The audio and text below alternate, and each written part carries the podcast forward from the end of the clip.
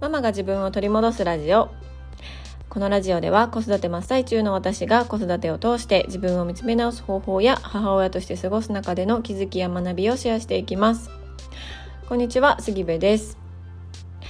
えー、以前このラジオにもゲストとして来てくださいましたサンゴデューラというお仕事をされている敦子さんという方がいらっしゃるんですけれどもそのね敦子さんのポッドキャストに今度は私がお邪魔させていただきましたで今日明日とあの私とねあの対談敦子さんと対談させていただいたエピソードが配信されるようなのでぜひぜひねそちらもチェックしていただければ嬉しいです。で敦子さんとは以前このポッドキャストでも対談させてもらいましたしあとはインスタライブでもコラボさせてもらったんですよね。うん、こうお互いにね3人の子供を育てている中でこう産後大変だったりとか出産が大変だったりとか出産後が大変だったり子育てが大変だったりとかっていう経験を経てね、うん、何かこう今あの子育てで困っているお母さんたちのサポートをしたりとか何か助けになればいいなっていう思いでねあのお互いに活動しているんですが、まあ、形は違えどその思いがすごくあの似ていて、うん、同じ、ね、熱い思いを持っているなっていうところで共鳴しましてですねあのたびたびコラボをさせていただいております。うん、でまあ前回のコラボでも、私自身一人で話しているこのラジオの中でも結構子育てのこととか、母親であることみたいな、うん、ことの内容が大きなテーマとなっているんですが今日明日配信されるあつこさんのね方でのエピソードに関してはあつこさんが私に質問してくださってるんですね。うん、でその質問内容っていうのがあの、まあ、子育てのこととかっていうよりはこうなぜ起業しようと思ったのかとかあとはこうポッドキャストをね今まあ、ほぼほぼ毎日配信しているわけなんですけれどもそれをどういうふうに配信しているのかどういうふうに継続できているのかみたいなところを聞いてくださいました。なので、まあ、ちょっといつもとは違った視点でお話をしていますのでぜひぜひねそちらもチェックしていただければ嬉しいです。で URL は概要欄に貼っておきますのでそちらからぜひ飛んでいただければなと思っております。はい。えー、ということでですねあの最近私あの寒くなってきましてすごくあの震えながら パソコン作業とかいろいろしてるんですけど、うん、あのー、やっぱりこう手足が冷たいんですよね。これずっと思っていてどうにかしないといけないなと思ってねなんかいろんな情報を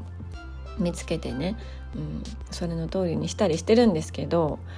あのとにかくもう今情報にあふれ返っている世界だなっていうのを改めて感じてます。うん、こっちではあれがいいって書いてるしこっちではあれがいいって書いてるしもうなんか何々法とか何々術みたいなのとかってもう本当にもう溢れ返っていてねいやもうだから結局私何をしたらいいのっていう状 態になっていて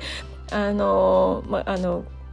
最終的にあったかいお湯を飲むっていうところだけを、はい、徹底しようかと思ってるんですが、はい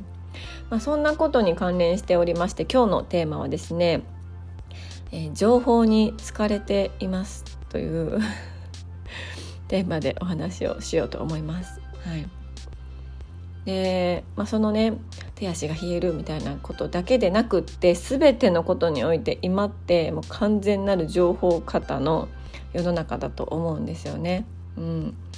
でむしろ自分からその情報を取りに行こうと思っていなくっても普通に過ごしているだけであの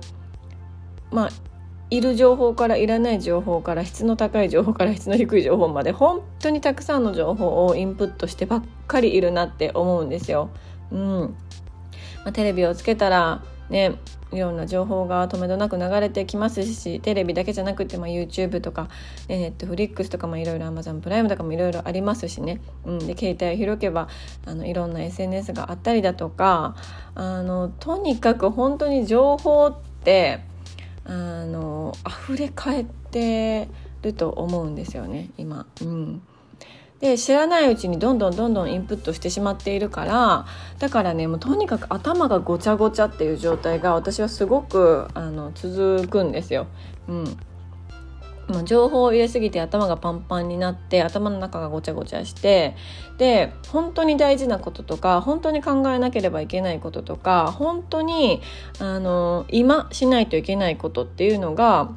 自分の頭の中でそのごちゃごちゃにまみれて何か分からなくなっている瞬間が多いなっていうことにね気づいたんですよね。うん、だから私はこうやってポッドキャストで話していることも自分自身のアウトプットなんですけど、うん、そのインプットしたものをアウトプットするっていうのがめちゃくちゃ重要だなっていうのをすごく感じてます。うん、でアウトプットすることで、あのー、頭の中がね整理できますしあとはそのアウトプットすることで結局自分の身になるって思うんですよね。うんうん、そうでむしろその自分の身にならないならインプットをどんどんどんどんしてる時間ってあの結構時間無駄かなって思うんですよ。うん、で私あの片付けがねできないから片付けのなんか収納法とかいろいろこうねあのこうやったら綺麗に片付けますよみたいな見せる収納とかね絶対できないのにね。そうそういうのとかインスタでめちゃくちゃ見ちゃうんですよね。で、ま、見るだけじゃなくて保存とかもすごいしてるんですよ。これいつかしようみたいな感じで。そう。でどんどんどんどんその情報をインプットしてどんどんどんどん頭でっかちになって実際何一つやっていないという、はい、あの現状が起きております。なのでめちゃくちゃ情報インプットしてるんですけど何の身にもなってないんですよね自分に。うん、そうだからねなんかもうもうなんか片付けの SNS とかもうインスタのねなんかやつとか見るのやめた方がいいなって最近思っていてもうそれなんだったらもうプロに任せるとかもう来てもらって一緒にやるとかなんかそういうことをしないと私はちょっと無理なんじゃないかなっていうのをねうすうす感じてはいます。うん。でこの、まあ、よくねアウトプットすると自分の身になるとかっていうことはいろんなところでそれこそ言われていてね、うん、なんかよくその言葉聞くけどそれってほんまなんかなとかそもそもどうやってすればいいんかなって私は思ってたんですよ。うん、思ってたんですけど子どもたちを見ていると子どもたちってねこう結構インプットしたものをすぐアウトプットするっていうのがめちゃくちゃ自然にできているんですよね。うん、だからなんか人間って本来その姿が自然なのかなっていうのはすごく感じます。それってあのこう学校とかに行って勉強をねインプットするっていうことだけじゃなくってもあの言葉をね話せるようになりだした頃って本当にこう周りの大人とか、まあ、兄弟とかが話している言葉をインプットしてそれを真似してこうアウトプットして自分でね言ってみたりしてると思うんですよね。そういうのを積み重ねて積み重ねて言葉がうまく喋れるようになったりだとかあこういう言い回しするんやなみたいなことをインプットしてそれをちょっとあの生活のねいろんな場面で使ってみたりしてあこの使い方は合ってるんだなここはちょっとなんか笑われたから違うんだなみたいなことを学習しながらあの身につけていっていると思うんですよね。うん、だからなんか子どもたちって本当に本能的にそういうインプットとアウトプットを繰り返して成長しているからこそ成長のスピードもすごく速いし自分のね身になってるんだろうなっていうのを感じます。で今長男が小3なんですけど長男も結構ねいまだに本当にアウトプットしたがる子なんですよね。うん、で最近ローマ字を習い出したのであのまあ、まだねローマ字とは何なのかみたいな、うん、英語が書けるようになったとかなんかそういう感覚なんですよ。うん、だからあのもう今何でもローマ字で書きたがるみたいなブームが 来ていてで英語で書いてあるものもあのローマ字で読みたがるみたいな時期が来てるんですよね。うん、でも多分そうやってあれなんか英語とローマ字って違う読み方が違うんだなって分かったりとか、うん、あの本当に世界が広がってる感じがするし自分の身になっていて、まあ、着実にあの知識を蓄えて成長している姿が見れるんですよ。うんだからねやっぱり子どもたち見てるとアウトプットって大事やなって思うしインプットとアウトプットをこう同時にするセットでするっていうのはめちゃくちゃ大切なことなんだなって思わされるんですよね。うん、ただなんか大人の場合どうなのかって思った時にこうインプットしたものがあってもねそれをこう好き勝手話す場所がなかったりとか好き勝手話す相手がいなかったりとかするのかなって思ったんですよ。うん、でまあ、結構ね我が家は夫婦間で、まあ、旦那さんもいろいろ仕事で、ね、情報を入れたりとか勉強したりとかあのインプットしていることが多いのでそれをねあのこれアウトプットのつもりで話してるからうざいと思わんといてなみたいな感じでもうわけわからんなんかもう専門用語とかをね私にすごいこう話してくる時があるんですけどそれあのアウトプッ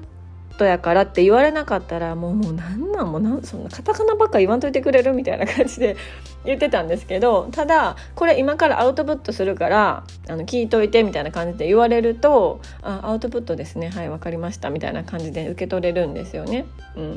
だからなんかそういう感じでこう家の中でアウトプットし合うっていうのもいいなって思うし最近私はあの旦那さんとそんなにこう話す時間がないというか、まあ、忙しいのでね帰ってくるのも遅かったりすると話す時間がないので結構もう今は子どもたちに私の学んだことをアウトプットとして話したりもしてるんですよ。うん、でそれがあのまあ、親子の、ね、時間になったりもするし、まあ、ちょっと子どもたちが大きくなってきているので、まあ、親子の時間というか友達の時間の方が長くなってね、うん、親子の時間っていうのを意識的に作らないとなかなか減ってきてるんですけどその私が学んだことを子どもたちにアウトプットすることで私自身のアウトプットの場にもなるし子どもたちの学びに子どもたちのまた新たなインプットにもなるし親子の時間も確保できるしっていうのであなんかこれめちゃくちゃいいなって思ってるんですよね。うん、で結構私は子供やから分からんやろって思わないようにはしていて結構なんかねいやそんなこと子供に言うみたいな内容の話も幼稚園ぐらいから結構してたんですよ。もうそれは私が普通に話したかったからっていうのもあるんですけど、うん、そうだからなんか幼稚園とかの頃からあの同性婚の話とかしてたし、うん、なんかそういう私の興味あること私結構ジェンダーとかそっちのねあの事柄っていうかテーマに興味があるんですけどそういうことをペラペラ私が子どもたちに話していると子どもたちもなんかその時は「はあ?」みたいな感じで聞いてるんですけどなんかやっぱりそのね、ママそういえばこんなこと言ってたなみたいなのを思い出すことがあったりとか、うんまあ、インプットにはなってるなってすごく思うので。なんかこのねもう情報疲れして頭がごちゃごちゃって時に結構アウトプットの時間という名の子どあの親子の時間を設けるのもいいかななんてね最近思ったりもしております。はいということで今日はあの情報疲れしておりますというテーマでお話をしました。うん、皆さんもねあの日々の情報に疲れて頭がごちゃごちゃしてませんか？もししている方は、まあ、話すのもいいし、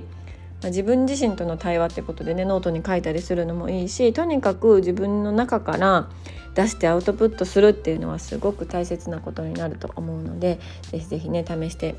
みていただけたら嬉しいなと思います。はい。では最後まで聞いていただきましてありがとうございます。この、えー、ポッドキャストのご意見ご感想、あなたのエピソードなどなどありましたら、LINE の公式アカウントからぜひぜひね、あのメッセージいただけましたら嬉しいです。えー、URL は概要欄に貼っておきますので、お友達登録をぜひお願いいたします。では、今日も素敵な一日になることを願っております。